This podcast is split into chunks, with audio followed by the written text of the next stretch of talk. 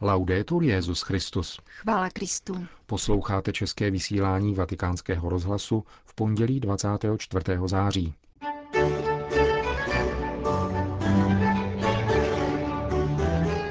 Koncil je nutno znovu objevit s pokorou a bez exaltace, říká kardinál Mauro Piacenza. Nedivme se muslimům, neznají svobodu svědomí, říká otec Samir Khalil Samir v souvislosti s protesty proti kontroverznímu filmu o Mohamedovi. V druhé části pořadu uslyšíte rozhovor s kardinálem Kamilem Ruinim, který vysvětluje, proč a v čem je církev neaktuální, neboli pozadu a zdali to tak musí být. Pořadem vás provázejí Jana Gruberová a Milan Glázer. Zprávy vatikánského rozhlasu. Vatikán. Druhý vatikánský koncil byl prvním mediálním koncilem.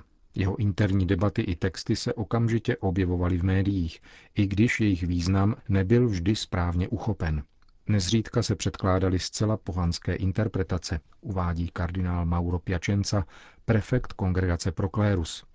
Domnívá se, že koncil je dnes třeba znovu objevovat, vrátit se k jeho textům s pokorou, bez prefabrikovaných názorů a zbytečné exaltace, která může rovněž znesnadňovat přístup k pravdě.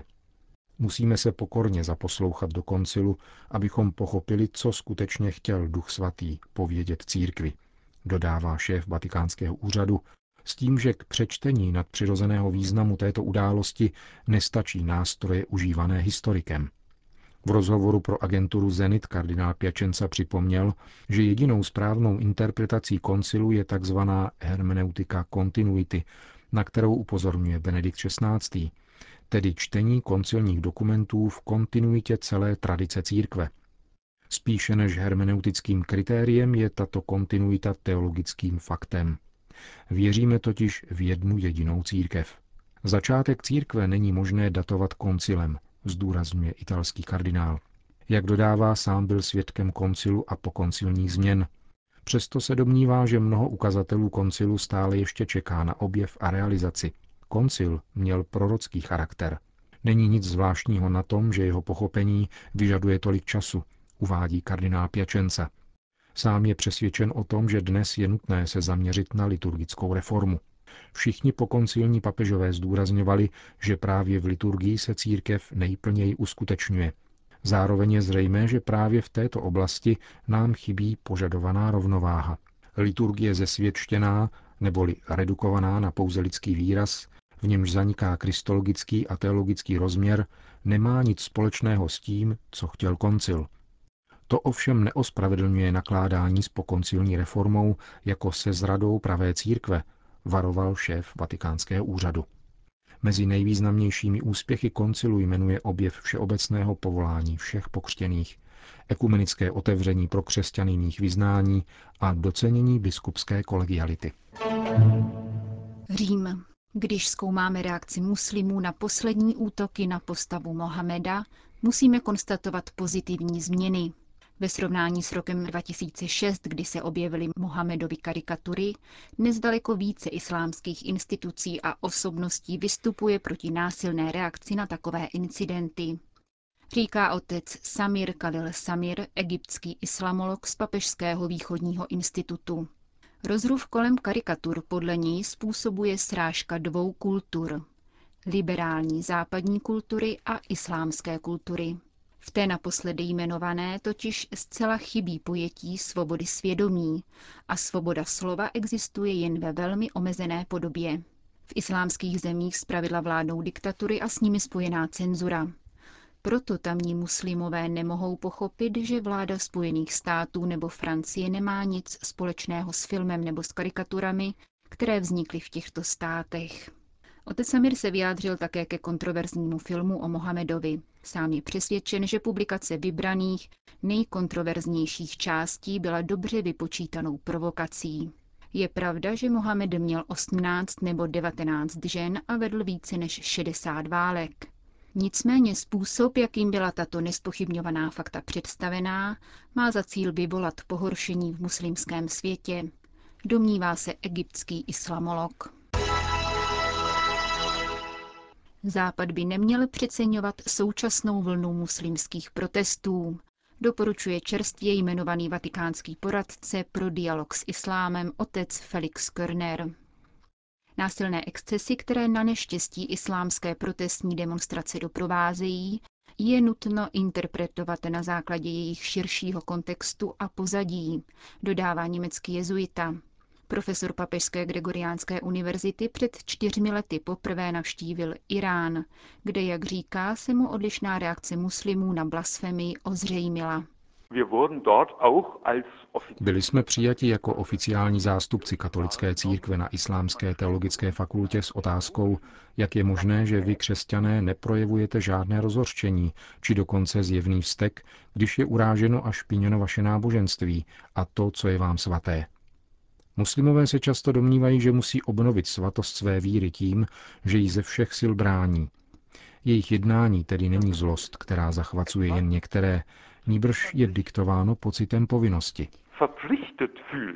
Většina muslimů nedává průchod nekontrolovaným emocím, ale snaží se o věcné vyjádření. K tomu je nezbytné přihlédnout, sledujeme-li zprávy o krvavých událostech, upozorňuje otec Körner.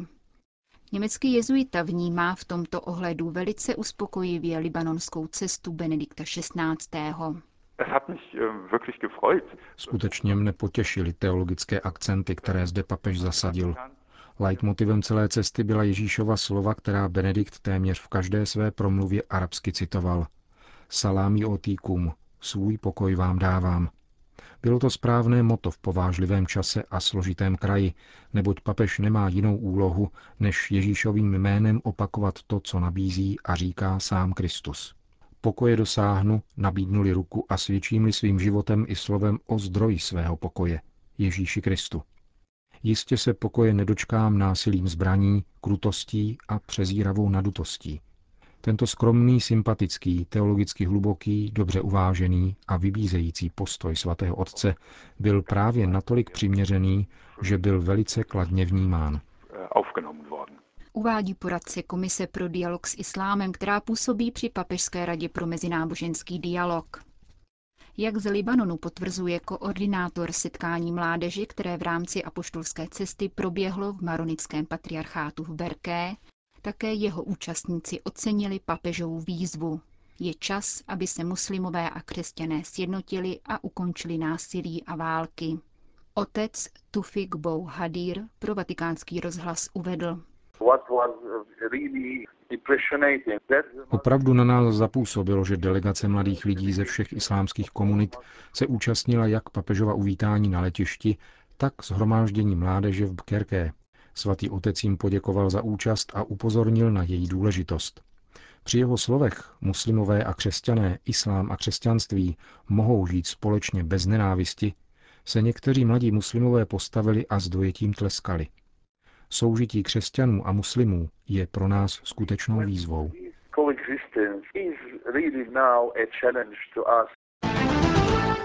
Pákistán. Protesty různých islámských skupin proti americkému snímku Muslimská nevinnost a karikaturám zveřejněným ve Francii pokračují. Napjatá je zejména situace v Pákistánu, kde jeden z ministrů nabídl osobní odměnu ve výši 100 tisíc dolarů za hlavu autora filmu. Protesty jsou rovněž na pořadu jednání příštího generálního zasedání Organizace spojených národů. Pákistánský ministr železniční dopravy Gulam Ahmad Bilor přímo vyzval k vraždě producenta amatérského filmu. Vybízím Talibany a Al-Kaidu, aby se ke mně připojila v tomto poslání. Uvedl politik, od něhož se nicméně prostřednictvím svého mluvčího distancovala místní vláda. Během pátečních protestů zahynulo více než 20 lidí a dalších 200 bylo zraněno. Demonstranti rovněž zničili jeden luteránský kostel. Generální stávka byla vyhlášena v Dháce, hlavním městě Bangladéše, kde se v sobotu islámští aktivisté střetli s policií.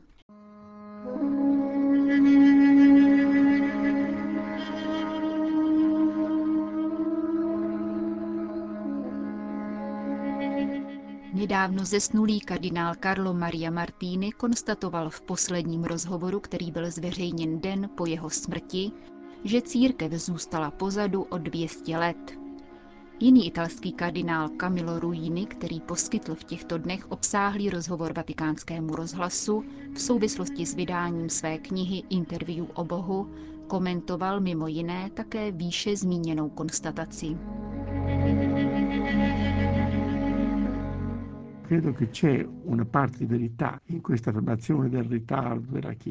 Myslím, že tvrzení o spoždění církve je částečně pravdivé.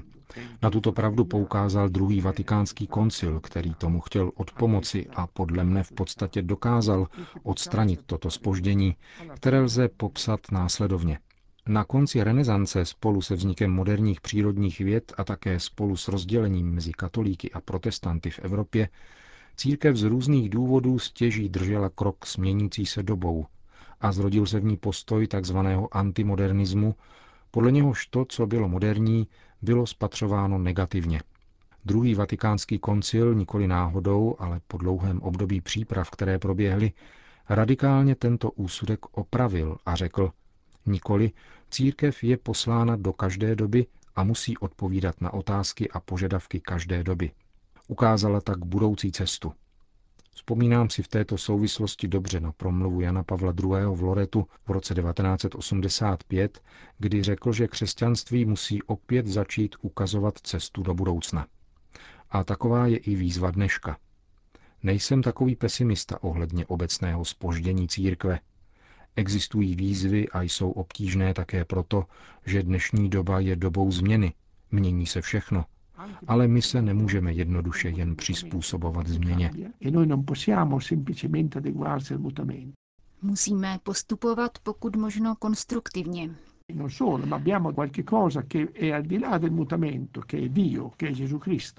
Nejenom to. Je totiž něco, co stojí nad změnami. Bůh, Ježíš Kristus, od něhož máme přijímat inspiraci také v tom, jak se ke změnám postavit. A potom existuje také určitá neaktuálnost církve, která se týká Petra i Pavla a dokonce Ježíše Krista. Jak známo, Ježíš Kristus zemřel na kříži, což znamená, že nebyl považován za příliš aktuálního, módního a dobře viděného. A křesťanství, jak známo, potřebovalo ke svému rozvinutí tři století, během nichž bylo pronásledováno. I ve 20. století a bohužel i dnes, na začátku našeho století, je pronásledováno znovu v různých částech světa a z různých důvodů. Nejprve komunismem a nyní jinými tendencemi. Tato neaktuálnost je v křesťanství neměná. Proč? Protože křesťanství nikdy nebylo přizpůsobováním se době.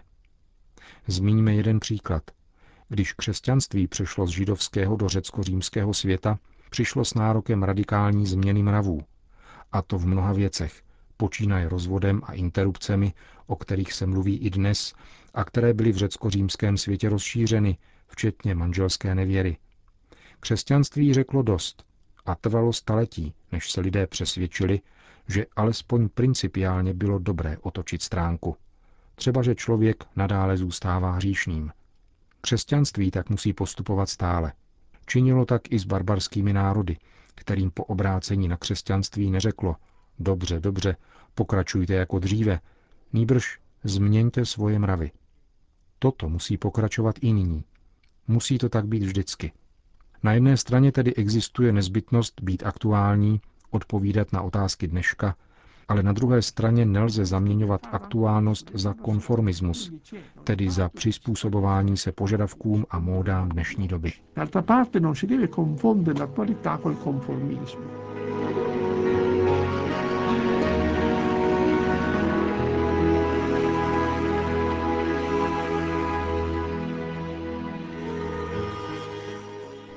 Říká kardinál Camilo Ruini, emeritní generální vikář svatého stolce a bývalý předseda italské biskupské konference.